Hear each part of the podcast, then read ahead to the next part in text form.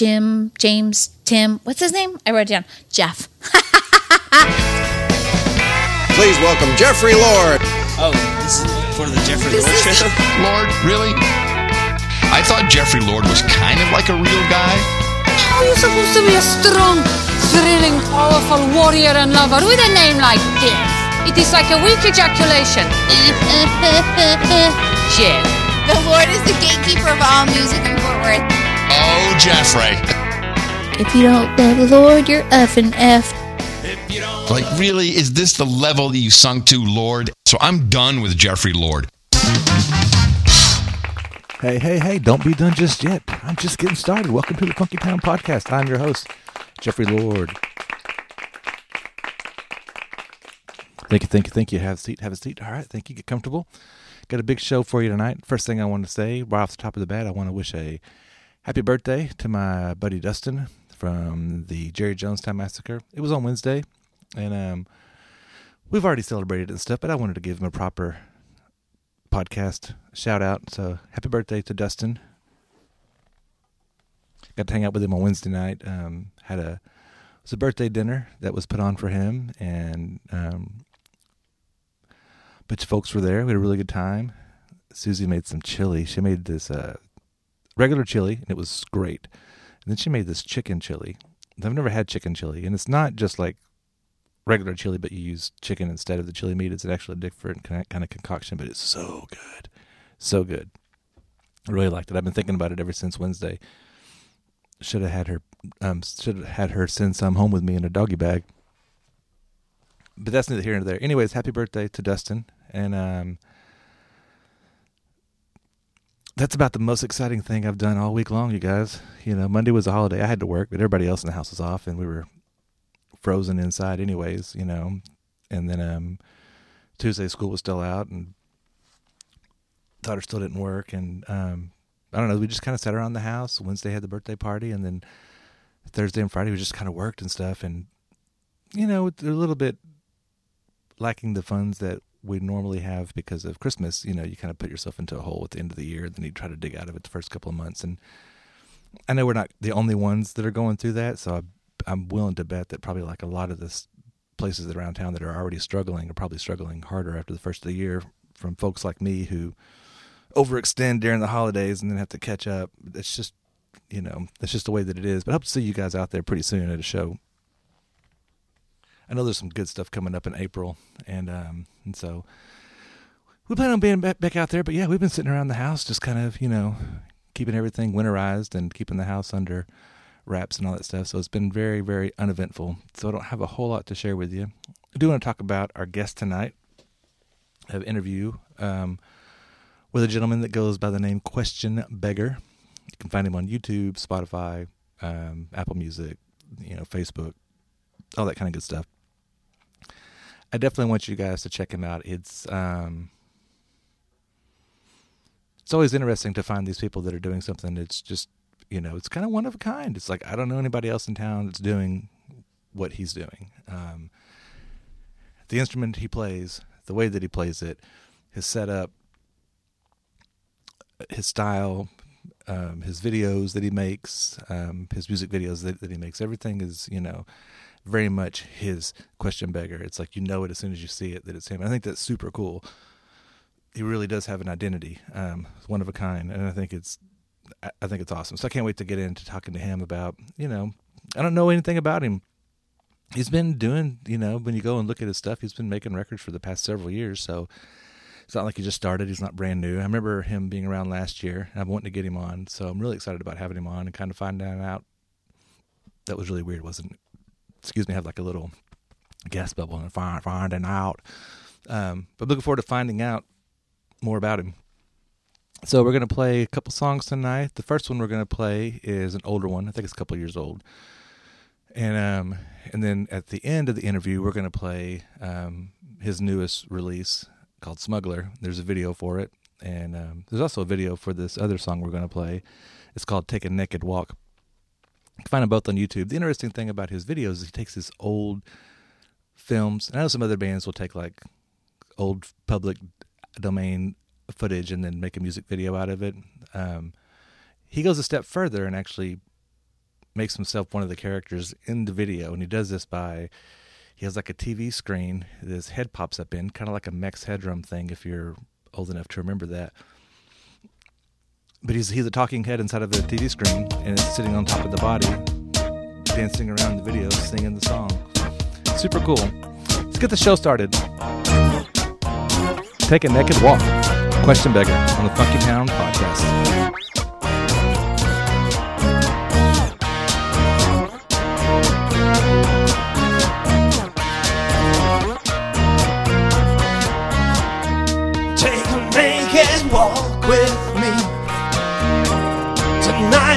just after three While the suburbs are sleeping sound. Take my hand and walk around And you'll feel free like never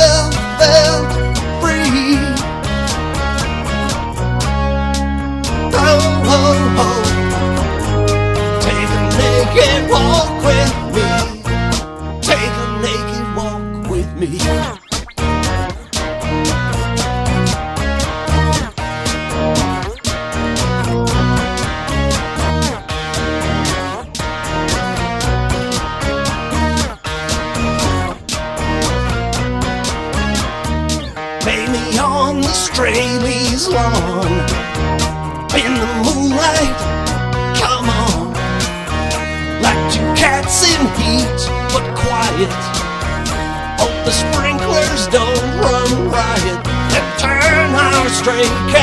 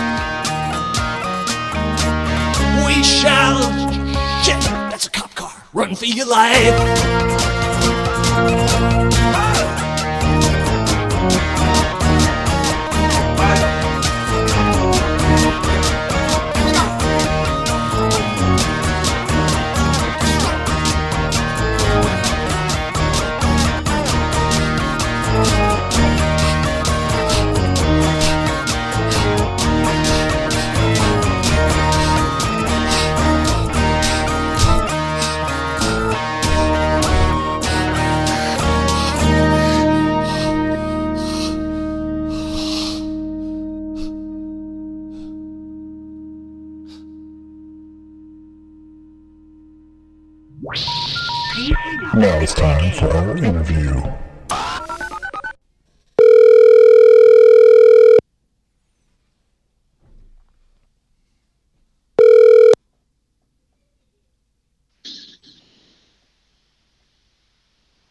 Hello, hello. Hello, this is Jeffrey Lord from the Funky Town Podcast calling for the one and only Question Beggar. Question Beggar right here. Hey, man. How you doing? Good. How are you doing? Great, great. Yeah, I took Glad out, to talk to you. Yeah, you too. Me too, man. I took out the trash earlier, and it's starting to rain. I know. It just started to rain. I'm out in my studio shed in the backyard, and uh, You can hear so yeah, you may hear it really if it starts to pour down. So hope, hopefully, I don't know. Is it going to freeze tonight? I hope not. because That'll be a disaster tomorrow if it does. I think it might. I think it might freeze tonight. Wow, all summer we've needed the rain, and now I'm like, go away. I know. I know. And I don't mean to start off with uh, weather talk, but that's been on my mind all week long. This I hate the I, I hate the winter here. I, I I'm fine until it gets below freezing, and then it's just ugh. we have a hundred year old home, so it's hard to keep warm. Oh yeah, you'll never keep that. You'll never keep that heated. No, you know, so we do our best. But anyways, man, um yeah, I was looking over some stuff. So the song that I started the show off with um was a song from I think a couple years ago, um Take a Naked Walk. Oh yeah, that's that's my biggest YouTube uh, video. That's why I date. played it. Yeah. I was I was on yeah. YouTube. I was it like, was "What? like 100, 155,000 views. that's cool. I can't imagine why. Yeah. it's a it's also a really neat song, you know, like you're going along with, you know, the take a naked walk, but then at the end you're like, oh shit, it's the cops, and it speeds up, and it's like, it's just fun, you know, because it's Yeah. being chased. Yeah, you right. You can sort of see it in your mind. Uh-huh, totally. when, you hear it. Yeah, theater of the mind. I love it. Yeah, it's great. So, um, yeah, I had the opportunity to come out to Itchy Richie's Christmas party or Christmas whatever. Yeah. yeah, and um, I got to see you play, and I was remiss that I didn't play your Mid Cities Christmas song on the Christmas show. Um, I think I You- heard it like a week after I'd already posted the show. I was like, dang it, I would wish I would have played that. Yeah, I think it got released the day the day before or the day of your of Oh, your okay. podcast. Yeah. So So, but and and yeah, but yeah, but next year I'm going to have it in there. That's a that's a great tune, man. It's really fun. yeah, right. It's very you know well, it's very North Texas. Yeah, And, I mean, uh, if you're from here, it, I mean, it it's nichey to here. I don't know if somebody in Memphis would be like, "Oh, okay," you know. But yeah, but I like hearing all the cities shouted out and stuff. I know, right? It's fun. It's you know, I mean, they're, they're just mid cities to us, but uh, you know, who knows? Someday these might be like as big as Dallas. I mean, look at look at how Plano has grown. Oh, and Uh, Frisco yeah, and yeah, all that. Frisco, I mean, they have skylines. That's, you know, that could happen here. Someday we may see Euless, you know, and, and or even my beloved Watauga, where I live. hmm Um, you know, they may it may have us. Uh, you know, they say Watauga is going to be the next big Euless. So you know, I don't I don't know. Um, where, well, I guess it could still go out um, north. Is there land out there? Because I mean, it's pretty much in the middle of a bunch of stuff. I don't know how much bigger you can get. Oh, they just build on top of each other. Oh, okay, yeah, high rises and stuff. Yeah, like the Jetsons. Yeah, You know that. yeah. My uh, mother-in-law lives over there, and I was over there yesterday. Oh, nice. Right around Hightower and Rufe Snow is kind of where they're at. Wow, that's right where I'm at. Oh yeah. Yeah, crazy. That is crazy. I could have come by yesterday. Yeah. Oh man. Yeah, that would have been wild. Yeah. I could have showed you my. I could have shown you my fabulous estate. No, I'd like to see your little studio in, in, in the back. That's what the Jerry Johnson Massacre podcast do. Um, Dustin has I don't know what the size is, but it's a small little wooden, almost you know, like a little shed in his backyard. But that's Yeah. where he, he does all of his podcasting, and I think they make records, you know, and bands and stuff out there, like different bands that he's in. Yeah. record vocals and and stuff out there. It's cool. Yeah, 10, 10 by twelve, I think that's nice. four wall, and it has wall to wall floors. nice. You, well, you got to have that. Yeah, you really do. So I was reading um because I, I was curious. I was like, if you were from here or not, but you're not from here. You were born in Washington, D.C. area. Uh, yeah, I was born in Washington D.C. Yeah, my dad was a a, a major bureaucrat, Really? and uh, yeah, he worked he worked for the what they used to call the office the Bureau of the Budget was what they used to call it. Now it's called the Office of Management and Budget, but he was um, his office was right next door to the White House in the old executive office building. So That's pretty. you know when they were when there were yeah so when there were inaugural parades and things it was right on pennsylvania avenue when there were inaugural parades and things you know, we'd go and we'd go out on the balcony of his office and watch the missiles and soldiers going by. How cool! And uh, yeah, yeah, was. I mean, I didn't think much of it at the time. But, sure, you just uh, grew up in it, but yeah, Yeah, yeah. now- and grew now up- you can see all the all the history and stuff. Now you can realize, you know, how cool that was. Yeah, right. Yeah, I mean, I, I've got pictures of my dad shaking hands with Nixon and and Ford, and uh, I think that's that's. I think what happened is he fell afoul of the Washington establishment at some point Yeah, uh, because uh, he was on the church committee. Uh, he he was uh, working with the church committee, which was investigating the CIA and um, CIA excesses and things like that. And I think I think he might have made some unintentionally made some enemies there because uh, his his next posting was in the Veterans Administration, and that's where you send people to be punished. oh You really? know, so, yeah, Oh. yeah, that's a whole Washington world there. That's crazy. Yeah, now I'm a um, Yeah, I'm a dispatcher um, for FedEx, and um, I do it from my room. Uh, but uh, my area that I that, that I cover is is two parts, but one part is DC Baltimore, oh, and so I got a bunch of drivers that you know drive around that area, and then my other area is like the the Ohio area. It's like Cleveland, Cin- Cincinnati, and Dayton, and some of that areas. Um, but yeah, and it's me and another guy, and we'll switch off. Or one day I'll get DC, and the and the next day I'll get the Ohio area, whatever. But um, I don't know. I think it's interesting because I because I, I got the map up and stuff, and they'll be like, "Hey, I'm trying to get here," and you know they'll go out to Annapolis um, and stuff. And- Oh, yeah. and it's like I've never been to that part of, of the country, so to me it's just really neat. Um, but yeah, like I can't help them get s- somewhere. I mean, I can pull up Google and try to be like, well, it should be here and here and here, but I have no idea. I've never been there. But I think, Oh yeah, that well that that's really tricky, especially DC because Yeah. DC is built like a Ferris wheel.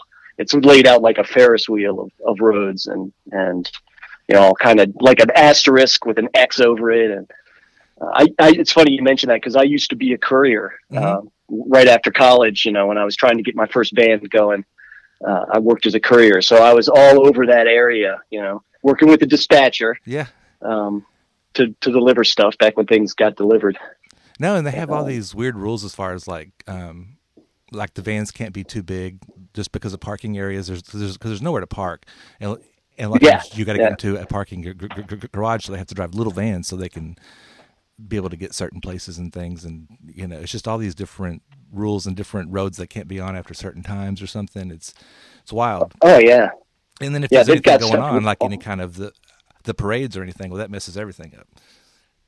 Oh yeah, yeah. It's it's not a city built for easy transportation or getting around. so but from there you went to um was it minneapolis? Well, yeah, I, I I did spend about two years in Minneapolis.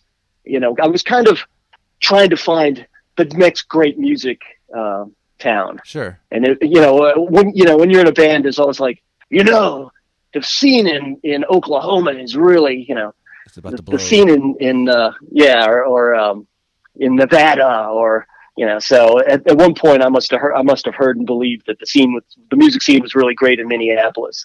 And uh, which it was okay Mhm. but but man you deal with that snow and the the, the temperature and I played in Prince's little club there um, on First Avenue that's cool and uh, yeah, yeah, I was well, uh, yeah. Uh, well, actually, it was First Avenue was the club, and then there was a uh, there was a, like a side venue called Seventh Street Entry, and my band played there, and that was like that was like the greatest I did. Um, but uh, but again, luckily, success has has uh, has been very kind to me by staying the hell away. Yeah. Which has which has kept me plugging away at, uh, uh, at, at, at I don't even know why. I, I think it's some kind of benevolent benevolent drug addiction uh, doing music, and uh, you know because there's there's there's so much of the same kind of things you see of of uh, you know taking up all your time and and and uh, you know the obsessive thinking about it and friendships built around it and sure yeah No, I mean, yeah, you could definitely say music is a drug. You know, even for people who aren't in bands, just listening to music become, can become very obsessive. And you're every paycheck you're buying albums, records, you know, and um, you just you're spending all your all your money on shows, and falling in love with these people that are on stage, and it, it it becomes your life as well. You know, just like the person on the other side who's making the music can become addicted to that.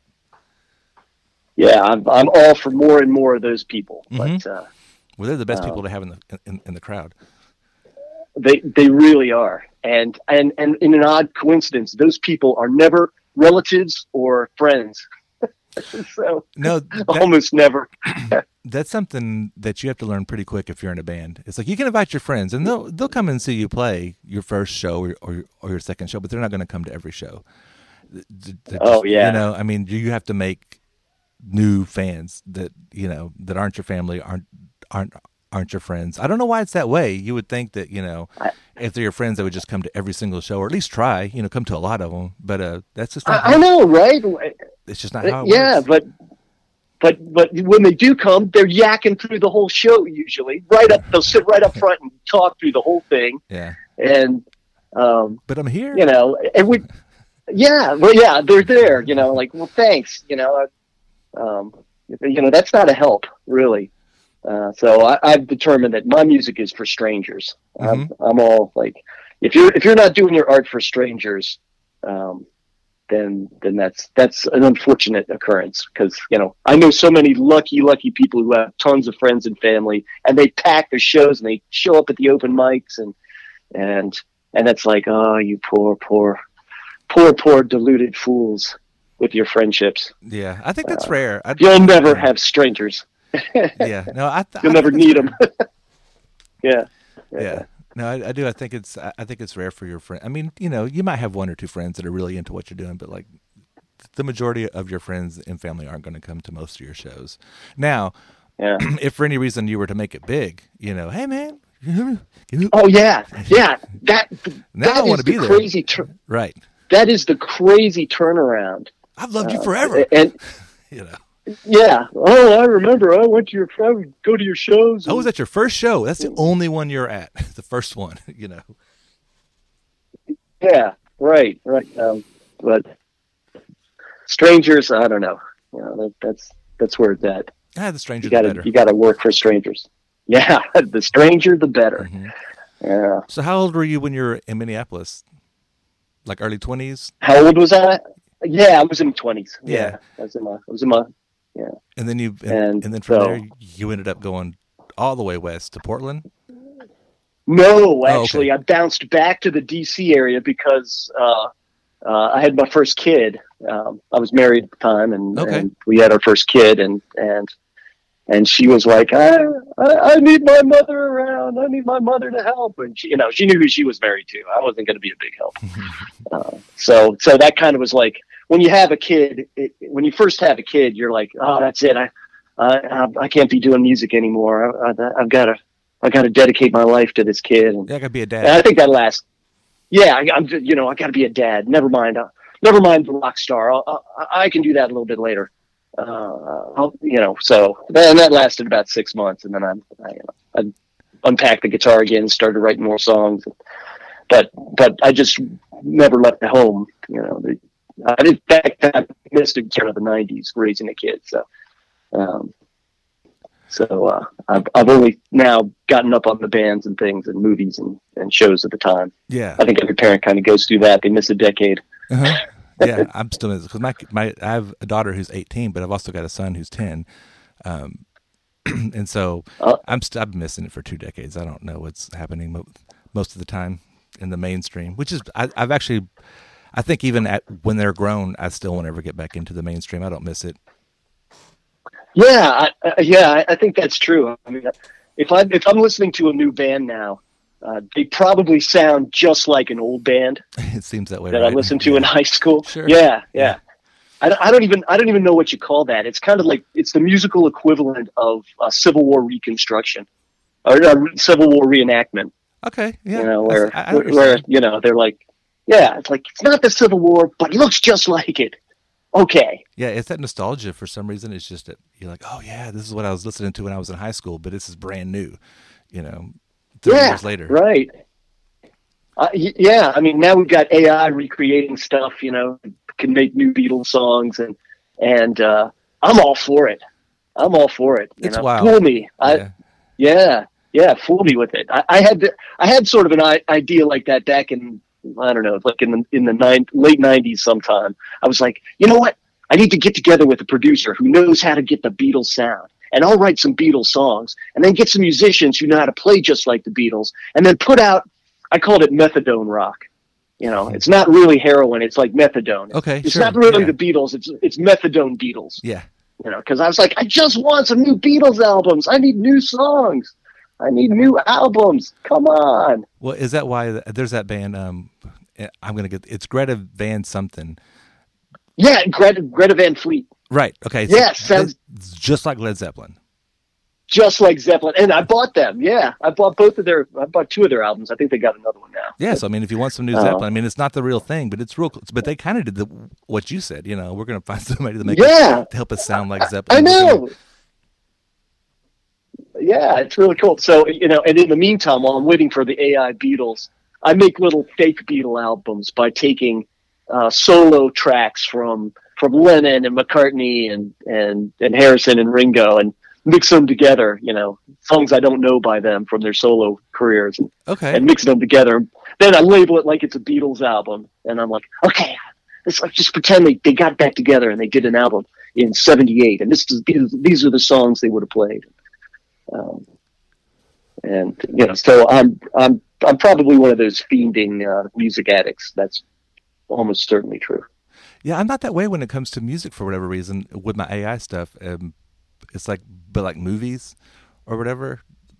or Oh, TV I hate shows, that. Yeah, the know. movies. But I, Yeah. but, I wish it was good enough to where I could be like, I want to see, you know, another movie with Burt Reynolds and Jerry Reed, like Smokey and the Bandit.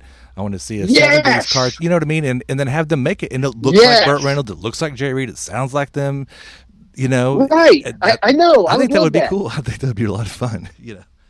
I mean, let's you know, and why let's mix different decades. Let's Oh, put sure. Humphrey Bogart and Jerry Reed together. Yeah, or, you know, let's or, or throw the rock in there. yeah, the rock. Yeah, whatever. Yeah, He one one should not throw rocks. Yeah. Yeah. No, it'd, it'd it'd be fun. But there's like um, there's this dumb Canadian show that I've that I like. It's called Corner Gas, and it was on for like six seasons, and then it went away. And then they came back with like an animated. It's the exact same show, but it's a cartoon, and it's just as good, and I like it just as much. And then it's the fourth Wow. season's out now, but it's the last. It's the last one. I'm like, oh, if I could do AI, I would just do like I would continue the animated version of that cartoon. You know, it's like, look, here's 10 seasons of this show. Make me some new episodes. Here's all the characters. It's all the same pe- people, all the same voices. It's just, it's just, it's just an ensemble. It's small. You know, it, would, it wouldn't be hard.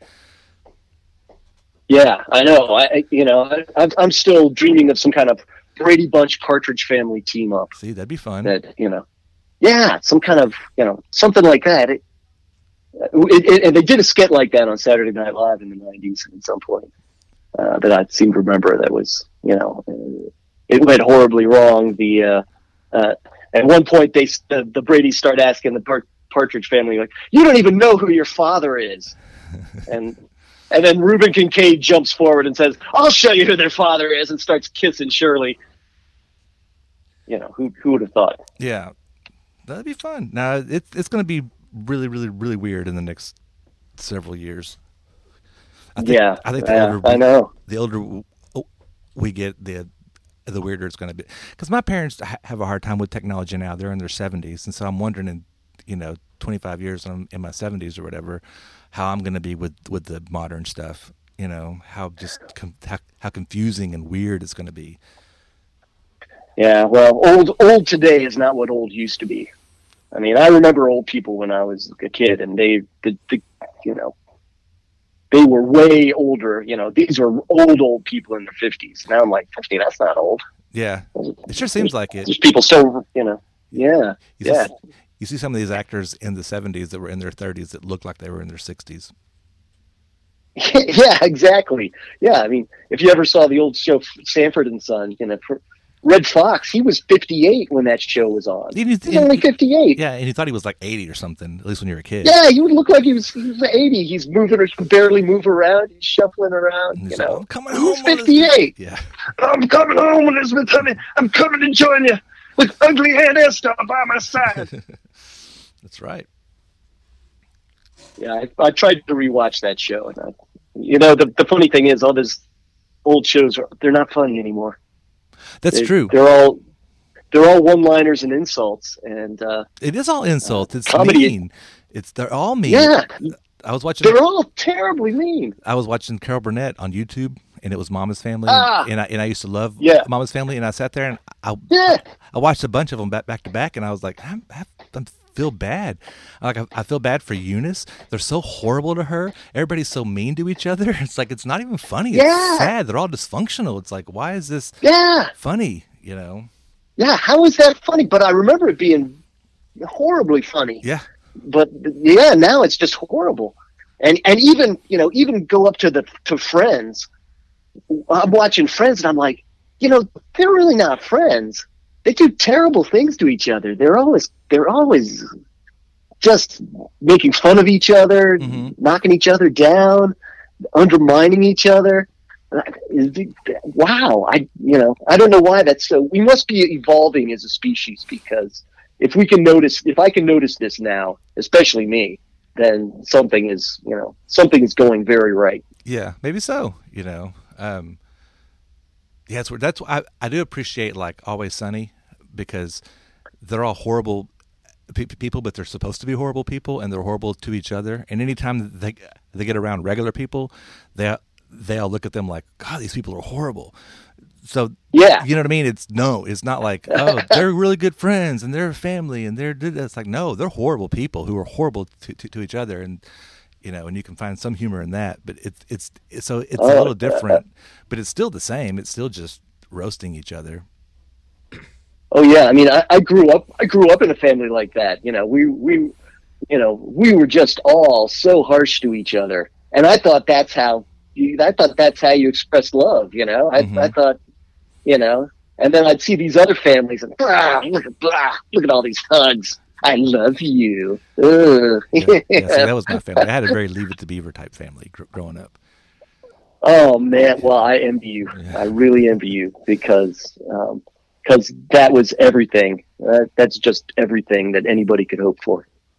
At least in my mind, that's what it was. You know, as far as like it was the mom and dad who they're still married. They they still love each other and hold hands. Hardly ever saw them fight. They were church going folks. My dad was a preacher, so there wasn't any cussing or drinking in the house, or um, so I just never got any of that alcoholic dad, you know, beating his wife or you know threatening the kids or any of that kind of you know. It was very it was very loving. It was a good you know it it had its own things because it was from I was raised in the church, so there was a lot of sheltering, Right. you know, a lot of misinformation Right. and things or whatever. Um, so it, it it had its cons as well. You know, there's never the perfect. Yeah. My, my parents are very weird. Whenever they're around other people, it's like you know they're sweet and they're good pe- people, but they're not like most folks. You know, and I think that's everybody's. Yeah, Yeah, we we were a weird family. Yeah. They, we were there were seven kids in the family, and Oh, and I think I, I, you know there wasn't any alcoholism or anything awful like that. It's just there was just kind of a Germanic sort of um, lack of expressed emotion, and that put us all in, in competition with each other, and. Um, and uh, I, I, yeah, and I don't know. There, there, there might there's some talk that my dad might have been a Russian mole. Oh really? Um, yeah, because you know I don't know anything about his childhood. He wouldn't talk about his childhood, or he had stories, but they didn't add up. And uh, uh, and so you know when when uh, one of my other brothers was studying, you know what the classic symptoms of a Soviet mole were. You know they all fit. They all fit my dad. Funny. Is he still alive? No, he Here it is. no, he died in uh, he died in 2016 from Parkinson's. Uh, but uh, but he he lived a great great life because you know he retired from the military and the federal government, so he had two pensions Mhm, like that, mhm. and he retired at like 55, and he lived into his 90s. So Yeah. so he spent more time retired drawing fat pensions with Yeah. benefits because back then they gave fat benefits uh-huh, uh-huh. and he lived in Florida. So you know, so he just a expert watercolor painter, and and uh, uh, so he lived it up. He he, he did it just right. Yeah, my father-in-law really was did. kind of the same way as far as he went. He he retired from from the military, and then he went to work for like um, Vought or something over here, one of the plane manufacturers that's in town. Yeah. Um, and then he worked there, and then retired from there, and so he had two fat pensions coming in from from the military, and then from his. I mean, it's a private sector job, but it was building. It, it was defense contracting type, you know, stuff or whatever. Um, Northrop Grumman, that's who it was. It, it was Northrop Grumman. That's who he retired. Oh, with, man. you know. Wow. I think he like Yeah. ins- Now me. I was gonna say I, I think he just like inspected like rubber grommets. That's kind of what he did, or whatever. Something you know. Yeah, you know, it's, it's like one of those Flintstone animals. where It's a living. Yeah. Oh no! I, now me, I'm on the drop dead plan. I get to work until I drop dead, Yeah, I'm probably the same and way. uh, and- and you can thank music for that. I have uh, I have squandered everything, all opportunities, you know, just to keep my music going. And uh, So currently, and, are you? and do you have a, a, a job now, or are you a, a working musician? Uh, no, oh no, I'm Oh. I'm, d- I'm very much not a working musician. I'm a working worker. Uh, Yeah. Although I'm between jobs now, which Okay. means I'm doing a lot more music. But Mhm. um, but I'm a graphic designer, and Oh, uh, cool. yeah, so um, you know, this is kind of the graveyard of the year where I'm, you know, where I'm, there's nobody starting anything new, and everybody's still kind of on vacation or just getting back. So it's a graveyard for work, but uh, to say nothing of the economy as it may be. Yeah. Uh, yeah, but but So does that yeah, help? but you? I, I, I I was gonna say, does, that help you with your videos? Doing yeah, yeah. yeah, it really does. I'm a one man. I'm a one man. I'm a one stop shop, man. I do everything. So I do I do the art. I do the the web stuff. I do the uh, the videos, uh, the production, the recording. Um, you know, I'm I'm I'm I'm poster child for counter dependence. I really um, and and so I'm and I'm a one man band. So hmm um, so that's you know that's about as counter dependent as you can get. And it's probably not always a good thing. Now you've done both. You were you were in a band, and then now you you're just a one man band. Which do you, do you prefer one of the over the, the other? oh, it, it's well, it's vastly uh, preferable to me to be doing it all myself uh, because if I come up with a new direction, I, I don't have to explain it to anybody. I can Mhm. just I can just ride that horse of inspiration, and and there's nobody to explain it to or go, what? I thought we were I thought we were a country band, or you know. Yeah. um, you know, but uh, but uh, you have to really be vigilant when you're your own when you're your own band and your own boss and your own band leader. You you have to be uh, you have to be very willing to break the rules you make for yourself at the drop of a hat. And uh, luckily, I'm kind of I'm kind of wacky like that. So Mhm.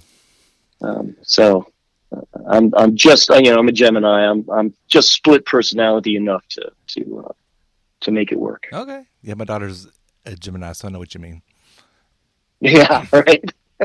Um, yeah. So like on your videos, uh, you'll take, um, I guess is public domain type stuff. You feel Yeah, like for the most part. like or, or yeah, or it's either yeah, yeah, it's either an old film, public domain, something or other, or or it's undeterminable. okay. Yeah, and yeah. then and then I guess somewhere you'll shoot a video of you singing the song, and then you'll put the head of that video inside a TV, and that TV goes on the head of one of the characters in the Right. scene. Um, it's really, Yeah, it's really yeah. fun to watch, you know, because I've seen bands take old film and put their song over it, and it's cool, and and I understand what what what, why they do it. It's expensive to buy, you know, to go out and have people shoot your video for you and edit and do this whole Right. you know, thing or whatever. And so this is a real clever, inexpensive way to, to, to do that. But you took it to the next level. Um, I'm assuming since you know the Brady Bunch and all that stuff or whatever, you're uh, familiar with Max Headroom. Was that kind of an inspiration? You know, uh, I, I remember when it was on. I never watched it.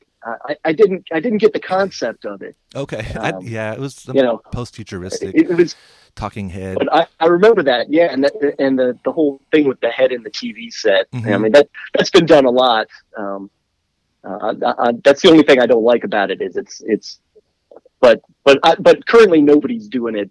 Nobody's really much doing it at all anymore. So I'm like, okay, it's mine. Mhm. You know, I can I can go with that. But but it I do have it down to a science where I can you know by putting putting the- my head, which I just shoot with a with my iPhone, uh, Okay. singing the you know you know doing the uh, uh, lip syncing.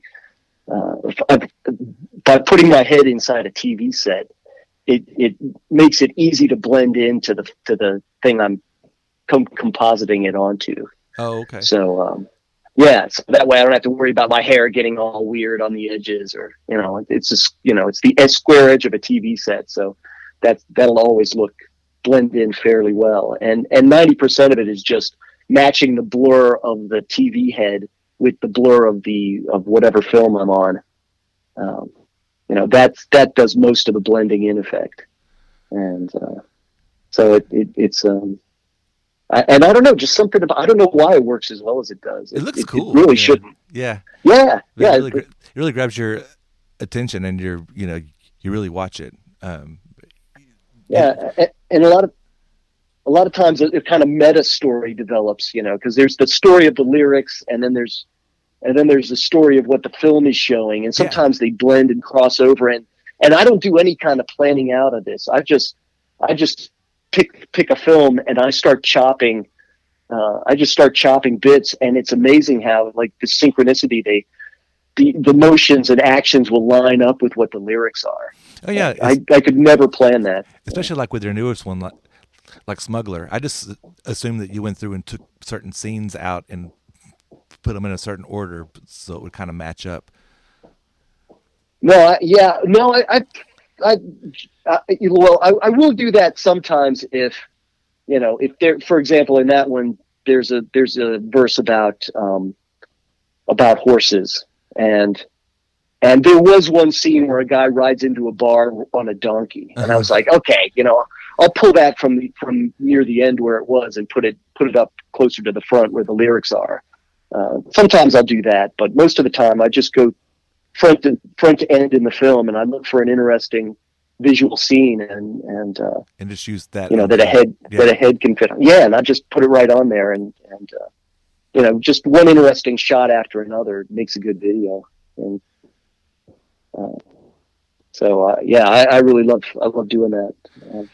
Now I think it makes your video stand out as, as one of a kind because as soon as it comes on, I'm like, I know, I know that's a question. I mean, you know, as soon as you see it, that it's one of your videos.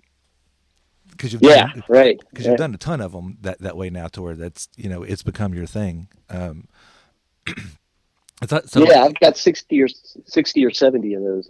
Yeah, I, I think it said 81 on your website. oh, is that eighty one now? It yeah, okay, yeah. could- yeah, yeah. Um, It- but I think that makes you, you know, unique. Um, and so th- the other thing, I wasn't sure exactly, um, cause like listening to your song, it sounds like a guitar, um, but like a lower end or whatever. I didn't realize you were playing just a, a three string bass. Yeah, it's yeah. Usually it's a three string bass. On that one, on Smuggler, it's a yeah. It's it's it's my main uh, customized three string bass that I had made. Um, I've been playing three strings only since 1991, and uh, so it's been like a developing science, which is a crazy amount of time for for just three strings and two notes. But, and you know, um, are you, do you know any, anything about like music theory? No, and I won't learn it. I refuse to learn it too because uh, if if I found out, I, I just know it wouldn't be a help to find out. Oh, Um, okay. and they all say, you know, they all, you know, all the all the music theory gurus and people are like, no, no, it it helps you make more informed choices, and it's better to know. I'm like, no, no, no, it's not better to know. It's it's it's it's demo- demonstrably worse to know. Uh, I think- because I think for some now people- you now you've got a label for you've got a label for everything you you know you, yeah that's true I mean it, Yeah. you know different Yeah, different strokes. different strokes for different folks yeah I mean on the other hand you know there are a lot of guys I know that they need to know that they need to I, I work on a much more instinctive level in making music and Um, so Well, it also works when you're you know just playing by yourself because you can do whatever you want. The rules don't matter as long as it sounds good. Now, if somebody's trying to sit in with you and jam with you, they're going to ask you what you're doing. You're going to be like, I don't know. they're going to have to just kind of right, fiddle around and figure it out. And you're doing something unconventional.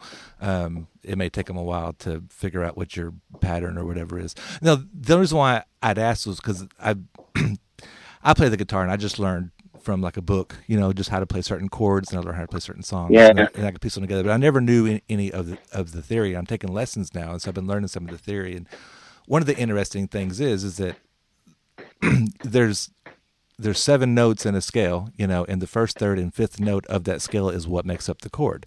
So you just need three notes to make a chord, and you have three strings. So if you're pushing, i if you're pushing down all three strings or whatever, um, you're probably making some kind of chord.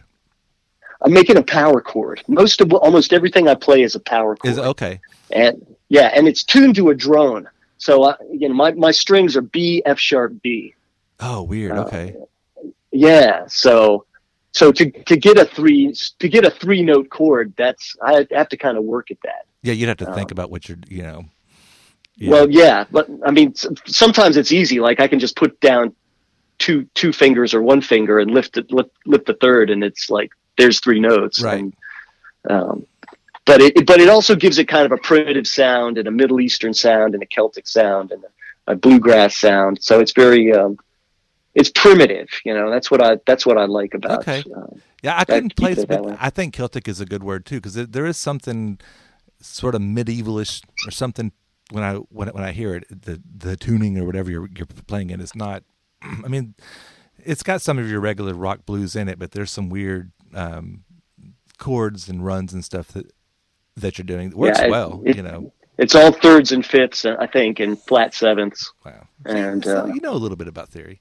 I, yeah, I know a little. I know enough to get my face slapped. Yeah, well, that's how, how much I, I know. I just thought it was interesting. It's like, oh, he's got he's got three strings. It takes three chords to make or three notes to make a chord. It's like I wonder if you, you know if you went off that concept or whatever. But um, At, at one point, at one point in Portland, I I, I hired a, a guitar teacher just for one day to uh, to look at my guitar and tell me tell me what I'm playing. What about what are these chords I'm making? What's that? What's this? hmm And uh, and I wrote it all down. And I was like, I left there very enlightened, a little saddened, and uh, uh, and then uh, I promptly lost it all. I, I've, I've lost and forgotten it all. Clearly, Sure. something in me was just allergic to wanting to know. now your um your bass is custom made. You said um Yeah, that one is. Yeah, so I've got about nine of them, okay. But, and and uh, well, the one that, I saw, that- you had like four inputs on it. five. Yeah, Five. Okay. right. Yeah, although I only used four. All right. I only use four when I'm playing live. So I, I'm, one is uh, there are two pickups, two outs that pick up all three strings. There's a humbucker, and there's uh, a bridge pickup, and the bridge pickup gives kind of an acoustic sound. And the the humbucker I rarely use playing live. I use that for recording, uh, and tha- and that's that's a I'll distort that one so that can be kind of the heavy guitar if I need it hmm and bring it in and out as needed. Um, so that's two. Then there's uh, there's a single pickup, a single string pickup for the lowest string, and a single pickup for the highest string, the highest pair of strings. On that on that particular uh, the Grumble Duke, the one the one that you saw, uh, that's got a high it's got a high pair at the end. So it's got three bass strings and one high guitar string, which gives it an extra little zing when when I hit it. Weird. Yeah. And so yeah. each, each pickup has its own line out. out. Yeah. So yeah. So so now I'll take the out from the bass string and I'll feed that into uh, an Electro-Harmonix pedal called Pitchfork that raises that that hits it with like a uh, two upper octaves, Uh-huh. and then I'll feed that one into either an Electro-Harmonix Mellotron pe- pedal or an Electro-Harmonix uh, vintage organ pedal, and I have to put it through the uh, harmonizer because I need to get the I need to get the um, the note up, you know. So it's because the Mellotron notes would be or sound better in the higher range. Okay. Uh, same with the organ, so that'll sound more like an organ, and uh, uh, so and then so that that so I've got those. I can switch back and forth between the two of them, and and I've got an on-off switch for each of these. So while I'm playing, I'll you know I can turn the organ off or turn the strings off and bring them in when I need to. So that that gives me some arrangement options, and uh, and then the the high string goes out into um, into a I've got it I've got it into something called a flamma pedal. I guess it's a modulation pedal, and it kind of gives it a sort of a wah, you know, Jerry Uh-huh. Garcia kind of wah wah wah. Um, and uh, Crazy. Wow, that's so cool. yeah, yeah, it's, it took a lot of years of bad sciencing. Yeah, you, you And, say how how would you figure all that stuff out? You know. Yeah, I, I, I have butchered so many nice guitars because I don't know any luthier stuff and I don't know any soldering or, or uh, electronics really. Uh-huh. So um, I just I just knew I wanted I, I needed to I like a fuller sound than just playing on a guitar, just a guitar and a voice. Um, I really admire that when I hear guys. At, at, you I'm at open mics a lot more than anything else, and I and I hear these guys that can do like the world with just a voice and and their and their guitars, and I I can't really do that, you know. I but I need to. There's a producer mind in me that needs to hear more and make more. Um, Well, and you've got not- but- you've got your highs and, and your mids and your lows, you know, and then you've also got Yeah. some sort of foot pedal that you're playing on that makes beats. Yeah, I've got two different drum voices. One of them, so one of the things you saw on that guitar was a, a it looked like a big black knob. It's actually, it there's a piezo crystal behind this little rubber pad, and I tap that while I'm while I'm playing, while I'm strumming. I tap that with my strumming hand, and and that goes into one in on a drum module.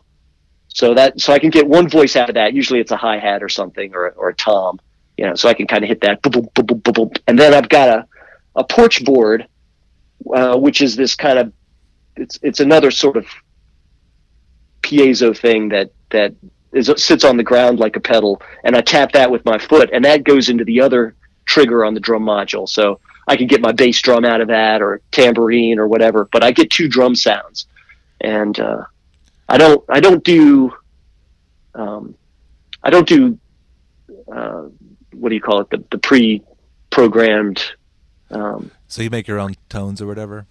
Yeah, everything I do is generated for me. So I, I may do a polyrhythm here or there, you know. So maybe just one of my my foot might set off a or a bump bump, you know. But um, But but, but I have to trigger that. yeah, so it's not know. um so like you don't have like you don't just hit it at the beginning of the song and you've got it all laid out to where it plays exactly what you want where you're actually playing it with your foot as you're playing your guitar. Right. So I'm not a sequencer looping guy at all. Okay. Um, you know, the sequencers. I I I, I know some really great sequencer players, uh, but um, but to me that's that's just a notch above uh, karaoke kind of things. And and the loopers are the loopers are all right. I used to I used to do a looper thing, um, but I, I just find it's it's very limited. And uh, Now, I mean, although you can you can do really complex things, but uh, but I can't. now it's just it's just amazing that you're making all this sound. You're just one person, and you, I mean you have a basic gu- gu- gu- guitar, but with all these extra things attached to it, and the drum machine or the drum modules on the on the ground with your feet. I mean, it's like I said, you've got your bass, you know, you've got your melody, you've got your your rhythm, your your beats or whatever. You know, it's a full band, Yeah. even though it's just you. It- and it's not like with the little cymbals in between your knees and the yeah, you know playing on a kick drum or whatever either. I mean, it's you know, yeah, and a harmonica around my neck. yeah. Yeah, yeah. Well, you know, I think of this as sort of rock impressionism. You know, with, with impressionism in painting, you, you it's like you blur your vision, and and it and it and it looks like a it looks like a scene in the park. Okay. In, in you know, well, so if you blur your ears, I sound like a whole band. Sure. And uh, so that it's kind of this rock impressionism thing and and this is the time for it because you know when so much perfection is easily accomplished uh, on a laptop or, or with AI uh, just like painters had to struggle with you know how do I outdo a photograph um, we musicians now have got to struggle to assert their humanity and that means to me leaving in mistakes Okay. Um, yeah. Not not uh, uh, eschewing perfection, and not um, you know keeping your beat if your beat's a little off that's okay. If you're a little out of tune that's okay. Um, if you're singing flat or sharp or whatever you know here or there that's a human voice. This is a human making music. And and it's precious. And uh, i think we'll all come around to seeing that the more we get ai and more perfect music that is so excellent and exquisite and it just doesn't mean anything Right. I man, I I think I agree with you. I think that's definitely I can see that being a fad as far as like, you know, it's going to be more important to see live music because you can see the people doing it and you'll hear the mistakes and you'll hear the, you know, and it'll also I, I think there'll there'll be some sort of movement where it's lo-fi Yeah. bedroom sounding music is on the rise because yeah I, I mean just too- yeah just like human music you know and and it's funny people are so strange. I was thinking about john prine the other day and i don't know any john prine. Uh, i've heard his name forever Sure, and there are people that swear by him and I, I don't really know any john prine but but i thought you know so say he's a guy with a guitar and he's you know and you don't know he's john prine and he's sitting up at an open mic and everybody's talking right through his set. But if they knew he was John Prine, they'd be like, "Ooh, listen, it's John Prine, right in this little venue. Oh, oh man, oh listen to everything. He did. Oh, oh, that's so cool. He's so good." Uh, we should have that focus on anybody that gets up on a stage, whether they're John Prine or not, because that's the only one of those people that there is out there right. and and they're making music as only a human can do in their own unique way. Uh, you know, unless they're playing a cover. Well, but hey, even a cover can be unique. Yeah, you can still add, You know. bring your own stuff to it and make it yours. Or now we need more. Uh, when, like I went, um, Keegan McInroe is a local guy. He he released an album just before the first of the year, and he had um, his album release was at this. Um, it's called like the Rose Chapel. It's part of the South Side Preservation Hall over here. Yeah, it- yeah. it's a little ch- Know it chapel. well. Okay. Um, but he so he played his whole record front to back, you know, in this little ch- ch- ch- chapel, maybe 50 people there, maybe 100. I don't know. It wasn't a whole lot, but th- but there was a decent crowd. But it was quiet the whole time because you're in a church. You just felt like this, you, there's no talking. You know, it just it forced you to be the way the the way that it was lit and the pews and everything to where it was like I was like, man, we need more of this. We need more listening rooms. I guess is what it's called, where people go to Yeah. listen to bands play. You know, not to go to socialize and you know pick up the opposite sex or whatever or to hang out with your friends or just to get wasted or you know just to get out of the house i mean to actually go and listen to Yeah. music, you know we need a, a good Yeah. listening room Tuesday nights at uh, the Magnolia Motor Lounge are are uh, they have an open mic that's like that. It's a listening room, and they will s- they will shush you oh if you talk. You get shushed, and they turn off the TVs, and the sound is great, and the stage is great, and there are top notch singer songwriters um, doing their stuff there and being heard. And uh, See, it's awesome. it, I, yeah, it's awesome. It's to me that's the best one in town, and uh, uh, and Fort Worth has amazing talent, just amazing talent, especially in the singer songwriter division. And and uh, I, I really think we're in a pre Seattle kind of phase where uh, things could blow up if anything can indeed blow up anymore. Yeah. I wonder you know often so so yeah so that's kind of where i was i was leading you to er, er, earlier was you played in dc you played in minneapolis then you went and you played in bands out in portland and did some solo stuff I think as well right? And and then so then Yeah. then, then you ended up here. Um is each place different? Like like night and day d- d- different? Like like each scene has its own thing? Or is there like a, a, a common you know underground local scene at every city that's kind of any city that you go to you can find a scene at least major big you know- city. You know, uh, there are certain things that are the same. Um, there's there's always a kind of cliquishness Mhm. that happens where you know you need to be in and and it you need to be in with the in people and um and and it's diff- for different there are different ways you get in like in portland it was all about drugs um you know if you didn't if you didn't do drugs uh to some extent then you were never going to be on the inside of. Uh, you're never going to be very far on the clique inside. Mm. And I mean, that was just my impression. Yeah. Um, and and you know, which I wasn't at all. So, um, but uh, and, and Portland, I had to uh, my what my way of breaking in there. That was probably my most success I've ever had. Um, was I I I put together this character, you know how uh, with an outlandish costume, hmm and uh, you know I had like five plastic lobsters in my hair, and and uh, I wore these suits spattered with latex paint, like a Jackson Pollock painting, and and and I put out a, I produced a cable access series that was kind of like the Monkees, if, if there was one monkey. Okay. to to you know yeah it was like skits and my and my songs and skits and my songs. And uh, and that that caught on really well. Um, but not with the music not so much with the music community. Uh, not with not with the you know the rockers and the, the artists and things like that that not so much with them but with the actual people who who were the fans of music. And um, anyway, Portland was a great place uh, because for artists. While I was there, I was there for 17 years, Oh, and wow. uh, yeah, and and it was so cheap. Rent was so cheap. Food was cheap. Everything was uh, was artist artsy fartsy, and and you know, just like everything that everybody everybody wishes Austin was right. still. Um, and uh, uh, but but then it died. It kind of just died, and all these artists like me and others just kind of we all drifted away from the city at the same time.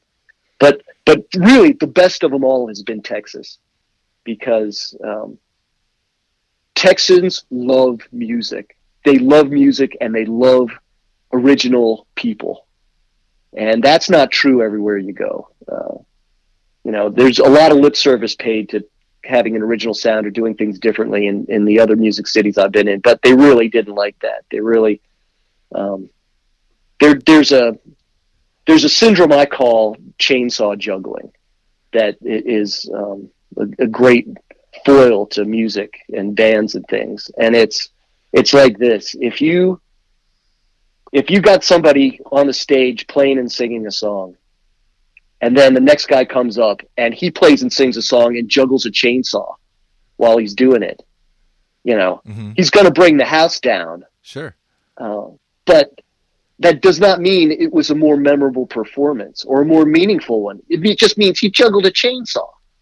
So, and it's like, well, I can't juggle a chainsaw. You know, and it's the idea that art is something I can't do. I can't juggle a chainsaw. It must be great. That guy's great. He can juggle a chainsaw. Um, and and a lot of bands are caught up in that. You know, like you know, how fast can you shred, or or um, you know, uh, um, you know, how, what kind of high notes can you can you shred, and you know, when you sing. Um, but but really, that has nothing to do with the expression, uh, the amount of expression or or artistic quality what you're doing. It's just chainsaw juggling, and and so most places I've been, most music towns I've been in have a have a worship of chainsaw juggling. But Texas, Texas so far has really kept it real. hmm Um, you know, they they they're uh, it's just you know it's just the greatest place on earth. That's cool. I'm glad to hear that. Yeah. You know, because Yeah. I was, I like our scene here. I, I do think it was a little better, you know, pre-pandemic than you know post-pandemic, but I think it it can come back. Um, and I do think there's a lot of talent here. I think there's so many bands that are here that could easily be on the radio that are as good as any bands that I hear on the radio currently. You know, I'm like, why is this band popular whenever this band exists in town? You know. Um, Yeah. so I would love it if, yeah. if, if, if this was like the next a Seattle or something like that, except for the fact that then our little secrets out and you know Well, yeah. See, now that's kind of what happened to Portland. Right. Was you know when Portlandia came out, that was the beginning of the end right there. okay sure All the, all of a sudden, it was like a national thing that oh, Portland is weird. Let's you know. you yeah know, like let's weird. exploit Yeah, Portland. yeah and and you know I, I so but but really this world is changing so much especially the music industry it's all but dead it's all but fallen over the the corrupt, gangster-driven music industry uh, is is all but over. They're living off their own inheritance, and that's about it. Um, they they don't know how to they don't know how to field a, a successful band anymore. They just know how to um, they just know how to take somebody that's already ex- already successful or, or knows what they're doing, and they throw money at it and and amplify. You know, they just amplify the artist to a place where you can't help but see them. Right. And and but, but that doesn't mean anything. It doesn't endear them to, to anybody. And as soon as they stop amplifying them, then they go away. They fade away. And uh, so you know, it's it's so sad that we musicians, most of us, have this phantom, this ghost of the old music industry and success, success, success uh, that haunts us needlessly. It's not it, that's not the world anymore. And um, but but the good news is, I think, is that we're changing to a world where that local guy is going to mean something to you. You know, that local artist is going to mean something to you, and and and will be valued for the realness of it, and not for the ooh the next big thing. He could be the next big thing. Uh, there's no more next big thing. You know, there's there's just beautiful people playing beautiful music and mu- music that's meaningful to us and fun and, and whatever music can be. Yeah, I think I think that's right on. It, you know, I it is going to be weird. I, th- I think we're still going to have pop stars or whatever that's going to feed the machine, but I do think that they're going to come and go quickly. You know, it's they're not going to. It's it just it really and and I just I think it's just because I'm old, so and maybe there's some validity to to what you're saying, but I'm always like ah. It seems to, to to to me like nothing has been really that great in the last well, 20 years or whatever. I mean, as far I mean, there's been some good stuff. I mean, but I mean, as far as like when you look at at the 90s, you know, and you look at all the different bands, you know, and, and just all the different styles from like, you know, you know, it's just like I'm, I'm at the Cranberries to the Smiths to like the Chili Peppers to like Sublime to like you know, all these just different, all this kind of fit in this alternative, you, know, music. The Beastie Boys. I mean, it had everything, and and then even in the 80s, you can look at these top 10 charts from these d- different years and look at all these different bands that had all these different styles of, of music. And then when we get to the t- 2000s, it all just seems like everything's yeah, everything the same. It died. Yeah, just the life kind of drained out of it. And and I and we may never know exactly why that is. Uh, it, it's it's very very odd. Um, but uh, yeah, because it was just so different. Like when you had like a, a, top ten list back in the day, it's like every song was kind of different from the, you know, the one below it. But now it's like every song just sounds the exactly the same. It's auto tuned, you know, and I don't know. Yeah, well, you know, I somewhere in my internet journeys, uh, I came across somebody talking about a book called "Strange Sounds from the Canyon." I think that's what it was called and it was written by a guy who had some sort of CIA connections who was saying, and the, the thing was, if you took all those bands that came out of Laurel Canyon in the 60s, you know, the Mamas and the Papas and the Eagles and, and the Grateful Dead and just all of the, Byrds and, you know, they all, all the people in those bands had direct connections to the CIA and, and, um, and and military intelligence. They were really, they were all either sons, they were like sons of of intel guys, and and the what the book was trying to say was all of this rock and roll has all been pushed by the by the deep state, by the military to uh, and by intelligence to uh, to make the country weaker or something like that, you know. Um, but but and I was just like, well, okay, maybe that's true, or maybe it's not true. But but if if if, if it was found to be true, how then are we to relate to this music we've loved that's built on other that other music we loved has been built on and built on top of that you know if that was all just something to manipulate us and and brainwash us somehow you know how are we to love? You know, how am I to love this thing I've given my life so much of my life to? Uh, you know, it, it's like you know, uh, it's it's like that that meme with the the Nazis. You know, do you think we're the baddies? You know, are we the baddies? You know, uh, but No. but uh, I hear. so so I hear what you're saying. my- Another- my- my- go ahead. my point is my point is that if if for if for example that were found out to be true um, the notion of a pop star could be dead just like that. Um, because it would seem it would be seen to be something that was um, crooked and and and not admirable but crooked and evil. And and in that case the last thing you'd want to be as an artist is a pop star. You'd want to be the opposite of that. So hence maybe a local you know. No, sure. yeah that's that's the only way i could see that kind of thing happening maybe Yeah, it, it's weird. I, I mean, I don't know. You know, if, if Yeah, I don't know. Yeah, but I'm just that, that's interesting because I know that there have been what like the Scorpions or something. They had like a record that was done by the CIA when the wall Oh, right? came or something. Yeah, there was some story about that. Um, so I mean, I've I've heard those kinds of stories before, and I know that there was some deal about the whatever music is at the the hertz or whatever the 440 or.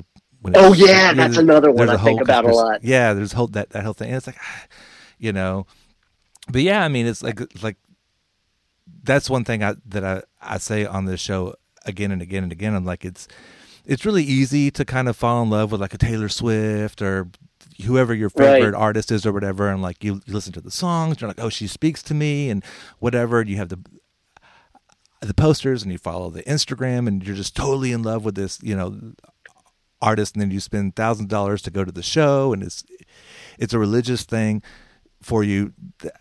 I think all that's true, but I think that can be achieved on a local level. I mean, these days, you know, you- used to it's like, hey, my friend's got a band, and it's like, oh, really? And they would play a, a tape that somebody put in a boombox in the corner of the room and hit record when they practiced, and that's how you listen to local music. You know, now you can go Right. on app, Apple Music and hear you know quality you know music from your local bands and you can listen to them and you can get to know the songs. They can speak to you just like Taylor Swift did or whatever and you can actually go to see them play for $10 and then afterwards walk up to them and say hey this song really meant a lot to me and that would really mean a lot to the person that wrote that song. Where you're never going to have that experience with Taylor Swift or whoever you know? And yeah, so- I, I think I think there's something I, I call the baby bird syndrome, where uh, I was always told as a kid, you know, if you see a baby bird on the ground, don't pick it up, because if you get your human scent on it, then its mother will never rate will will only smell the human and will let them die. yeah I heard that yeah, right.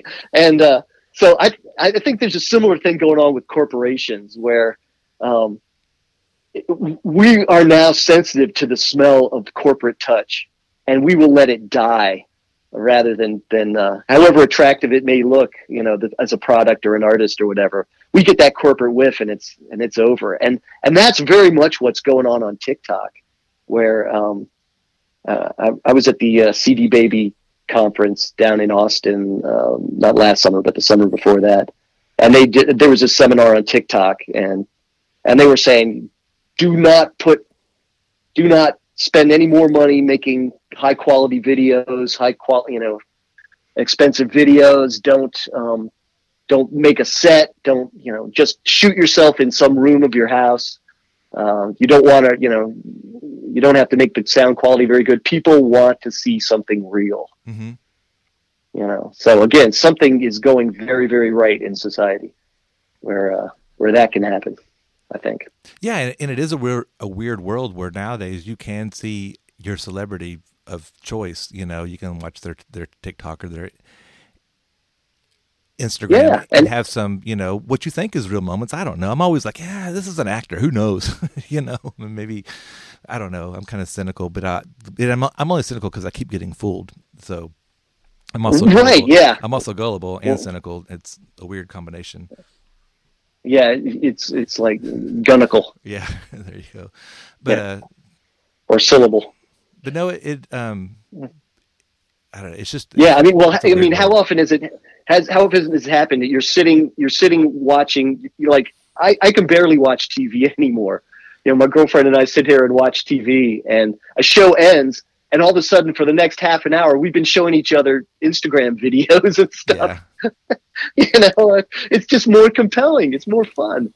You know, it's better entertainment than than this real entertainment. Mhm. This expensive billion dollar entertainment. Uh, we're you know But that was what we're getting genuine laughs showing our phones to each other. Look at this guy. Look at this animal. So I don't remember the guy's name, but I remember it being a big deal. He kind of blew up. He had that song "Rich Man's of Richmond" or whatever. Yeah, Rich Man or Rich. Yes, he's a Right. great, great Right. example. Because I mean, it's like some people were like, "Oh, this guy's real. He's so real. He's a real guy. He goes to work. He's his truck and whatever, whatever." You know, and his song just blew up. Other people were like, "Ah, man, this was picked up by it's being pushed by corporations." You know, and it was like this really weird, you know, fight over whether it was real or not. Yeah, it, it- yeah, I know. It's it's hard to know what kind of lesson to draw from his story. Uh, I, I mean, I'm sure he's still playing and stuff, Mm-hmm. uh, but but I, I feel like the attention of the internet and the world has shifted well away from him. Like he put out that first song, and then he put out another one, and it was like, yeah, that's all right, that's all Yeah, right. it's- And another one, it's like, oh yeah, I'll, I'll get to that. And I only did another one, yeah, okay. But that's the way that it kind of works when you when you just when, Yeah. when the algorithm pushes you to the top real fast. You know. Yeah, right. But, but the the fact that I mean, this is almost this is like, you know, we landed a man on the sun. You know, it's that that he could get there um, from where he was at, uh, and the way it was done, and absolutely top top the charts like anybody else did. Um, you know, that's that's an amazing that that was a, a, a watershed moment, um, and and it, it it which doesn't really signify anything for the small artist, Well, uh, it, it but but that- it does sim- signify the end of maybe the big big guys. hmm Well, I think it shows that you know even somebody just random and obscure can you know have something hit, and for whatever reason at that moment it just starts to go viral, and all of a sudden you go from having thirty or forty regular fans to where it's like, oh man, I've got like a thousand people following me now, two thousand people. Now it's up to ten thousand people because once it starts going, then the algorithm's like, oh, people people like this, and it keeps feeding it to more and more folks who start you, you, you, you know liking you. I mean, it can happen. You know, it's a really weird weird world where you know there's there's 11 year olds on YouTube making eight million dollars a year. Yeah, God help him. You know, I Oh, know, man, it's, that's- it's, it's just wild. I mean, when, whenever my son was like two or whatever, we were watching that that that little kid Ryan play with his toys. You know, and this little kid, Oh, yeah. yeah, you know, Right. he was like Yeah, the number yeah. one YouTube guy. You know, because all Yeah. this, they would they would just put him on it and hit play, and it would just play all day long in, in the background, and it's just scoring. And they're, this kid's just getting toys mailed to him from all these companies, and all he all he has to do is play with it. I, I wonder what that kid's doing. I, I think he, I think he's still trying to uh, do stuff or whatever. But it's like what a weird world. Can you imagine living living in the shadow of your four year old self, your six year old self? What a I wouldn't wish that on anybody. I, I've been like I said, I, I, I've been so lucky to have been such a failure, my such an artistic failure my entire my entire life. Success has stayed the hell away. It's been the it's been I've been so lucky. It would have destroyed me absolutely destroyed me if I'd had any kind of you know financial success. I would have stopped looking. I would have been chasing my tail. Just that, of course, that's just me. I mean, Yeah, you're not the first person that's come on here and said that. You know, this like this is like man, No, you- If I would have made if I would have made it big five years ago or a 10, 10 years ago, I'd be dead right now. Know? I, I thought your your interview with Joe Savage was really uh, amazing. He he got to you guys got to some amazing places in the second half of that interview where he was talking about what being an artist meant to him. yeah, no, he got real, real. You know, Yeah, and and it was it, the things he said. Everybody listened to that because he said some very important stuff there, and and you and and there was something really vital that you said about what you do is is that you hope someday that this is a record of people that you know people can go back and say, well, this is these are these are artists talking in their early days, you know, before they were well known or anything like that. That you've got you've got this record of them, and, and that is so important. That's absolutely right. That's your back catalog there. yeah. Even It's if really vital. even if nothing else, even if let's say thirty years down the road, you know, maybe that's how long it takes. But then Fort, Fort, Fort Worth has like another music kind of blow up, you know, and there's like all these, you know, it dies for a little while and then it, it comes back and they start, you know, and they start to talk, talk about, you remember back in the, you know, the 2010s or whatever, um, there was a music scene there. And, and, and then this is, if somebody wanted to do like a documentary on the scene from 30 years ago, man, I've got tons and tons and tons of interviews of, of people that they could just scroll through, you know, I mean, I hope it's up there Yeah. forever. I mean, it's on, it's on the internet or whenever my kids get older, you know, hell, one day I'm, going to die and they're still going to be alive. Maybe they want to go back and be like, you know what? I'm going to listen to my dad talk to these bands that were in town from the, you know, I think it's a neat, it's a journal in a sense, but, um, of, of me or whatever, but it's also, you know, like I said, I really want it to be just like a reference, you know, this makes it like, oh, what do you want to know about f- f- the Fort Worth music from this time to this time, you know, and then here's hundreds and hundreds of episodes. And I'm not, I'm not the only one in town doing it. There's so many podcasts No, in town yeah. do- do- doing it now to where there's so much in, inf, inf, information out there. And there's so many more bands now that I can't even keep up with them, which I think is good. Yeah. Yeah, that's that's really it's really good, and and there's so many, and they're so good. you know, that's that's the crazy thing. Yeah, I was in a band in in um in my twenties, you know, and we were, gosh, I mean, it was like ninety seven or whatever, you know, the end of the the, the nineties. So we were kind of like a grungy, had had a little more uh, psychedelic to it, but it was just blues based, rock and roll, you know, garage band or whatever. And I thought we were okay, but we weren't near as good as any of the bands that are that I go and watch on a regular night, you know, on, on any random night. You know, it's like there's so much better than than we were then. Yeah, it's it's um, it's it's a tough time for bands in a lot of ways. Um, I think one of the problems is that um, it's a bad time for sound, um, like sound pro- sound production. Um, I, I feel like it's hard to hear the bands when I go to see a band. It's I'm like I, I can't I don't get the experience listening to a band um, where I can hear, you know, if I'm listening at home, I can hear the lyrics and I can hear the different parts. And, you know, most of the time, if I'm out in a club or something, I just hear, I just hear the bass and, and the thunder from the, you know, from the kick drum. And, and it's like, ah, come on. You know, some bands can keep it quieter. Um, so, you know, I'll, I'll tend to listen to more of those bands, those sort of bands, but I'm, I would love to see the rock bands, but it's just like, guys, you're beating me down with the sound. Yeah. You know, I can only bob my head for so long. I got to hear your words. You know, I, I'm- sure you got some good words. I can't, I can't hear them, man.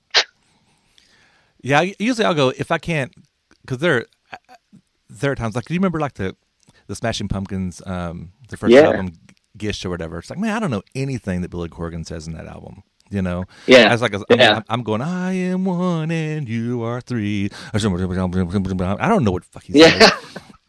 and so, but it didn't stop me from you know singing along to it and that kind of stuff. And some of these bands, you know, it's like even if I, I don't know what they're saying, if I can find that groove or whatever, then I'll go Yeah. home and and and. But that's the great thing now is that you can, while you're in the club, look them up on Apple Music or whatever and add their record to your Yeah. thing, you know, Or and- Spotify. yeah, Yeah. or, or Spotify, and then you can go home and and listen to it, and yeah. Anyways, um, last thing I wanted to get through. So you just your newest album. I don't have it up now, but um, Oh, Rudyard. yeah, That was the last release. Although I've got a, I've got an EP coming out on the 29th. Um, I've got an EP coming out called the Sudden EP, and uh, yeah, and that that'll be um, that'll be uh, that'll be unique for my catalog because I'll actually be working with a drummer on that. There's six songs and they've got drums, real oh, drums. Nice. Oh, nice. Yeah, yeah. So, um, so like, which I said I would never do, but I, but you know, I was just like, ah, again, I if I make a rule, I got to break it. You know, I make hard rules for myself that are made to be broken. So. There you go. Perfect. Um, well, like in this album, were you playing with a flautist? Yeah, the flute player, uh, Steve Pasillo, um, who I met through the uh, Arlington Knights organization, and um, you know, he just he just happened to mention that he was a uh, he played flute and he played flute like Jethro Tull. Yeah. And uh, you know, and I'm a huge Jethro Tull fan, so I was like, oh, and that- and I was like, maybe now I could do the album I've always wanted to do, which was a kind of a Tull-like album, uh, where I took the I took this some great poems by Rudyard Kipling, and then wrote some Tull-like music for him, and then get a get a flute player to play along with that, and uh, and uh, oddly he went for it. So uh, Did y'all Uh, play together so, uh, in in the same room? yeah, Oh, so, yeah, we did that. We we did so probably four of the four of the six tracks on that. Um, I, I would call it an EP, except it's like almost forty minutes long. There's like eight minute songs on there. Mhm. You know, it's so it's so prog rock. Um, but uh, yeah, we did. I think about four of those songs we played together um, live in the studio, and then towards the last couple, I was like, wait a minute. I, I just producing it and playing it and recording it and all was just a little overwhelming at the time. I was like, wait, I don't need to do, I, I can just do my part mm-hmm. live and then have him come in and play along with it. And that'll be, you know, that way. Cause I'm more, you know, I'll take several takes. He could, he could nail it in just one or two takes, but I, I need, I need seven or eight, you know? yeah, yeah, sure. I'm not that I'm not that sharp. So uh, I got to work at it a bit. But uh, so I was like, you know what? Let's save everybody time. I'll just do these last two tracks before he gets here, and then and then I can focus on the sound I'm making and capturing that right, and then capture his sound right. Um, but it, it's very much mostly a live album in the studio. Right. Cool, man. It sounds really good. I, I enjoy listening to it. It's a fun one, and I like to Yeah. listen to the flute. And so then your new one, you'll have an, an actual yeah, live it'll be.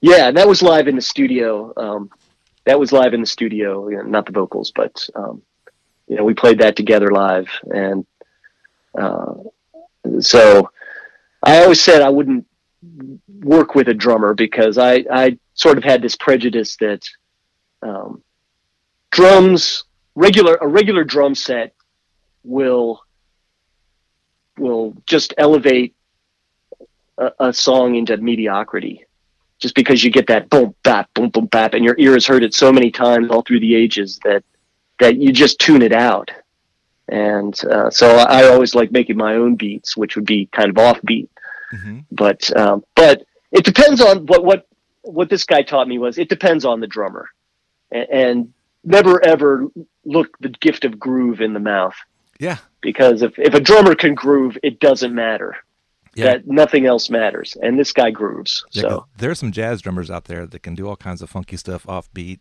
you know, and weird stuff that your brain's Yeah. not used to processing to keep it interesting. Yeah. Yeah. And, and initially I told him, that's what I told him. I was like, I want you to play wrong. I want you to, to you know, you know, all the things you do that, that to, to drum right. Well, don't do those things. Do mm-hmm. the wrong things.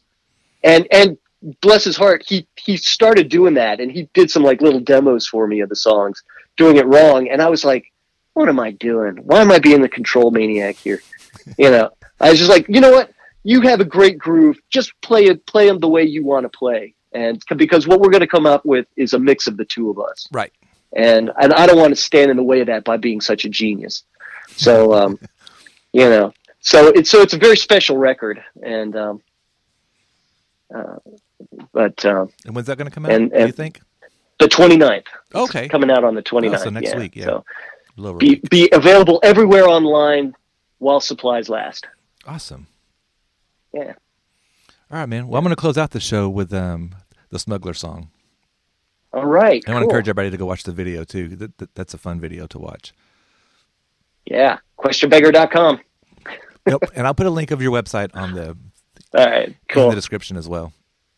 All right. And uh, do you have Cool. anything com- uh, coming up like where you where you're gonna play live? You'll be like at Magnolia on Tuesday or any Tuesday. Uh, yeah, generally on Tuesdays, um, I'll do Magnolia. Uh, I also do a lot of Pearl's uh, Cherokee Lounge in Arlington. Um, that's on a Monday night. But just open mics, people. Go to open mics because, like the Monkees, you never know where I'll be found. Okay. So you better get ready. I may be coming to your town. Awesome, man, dude. I'm a big fan of the Monkees. Me too. Awesome, dude. Dude, I want to talk to you more. Um, I'm, I'm, I'm gonna let it go because it's already been like an hour and a half. But uh, yeah. but uh, yeah, man, I want to hang out s- somewhere. I really enjoy yeah. talking to you. Yeah, it's been great. Been great. All right, man. Yeah, it, it's been a lot of fun. All right. All right. Well, I'll talk to you later. It sounds good. See you later. All right. Bye. All right, bye.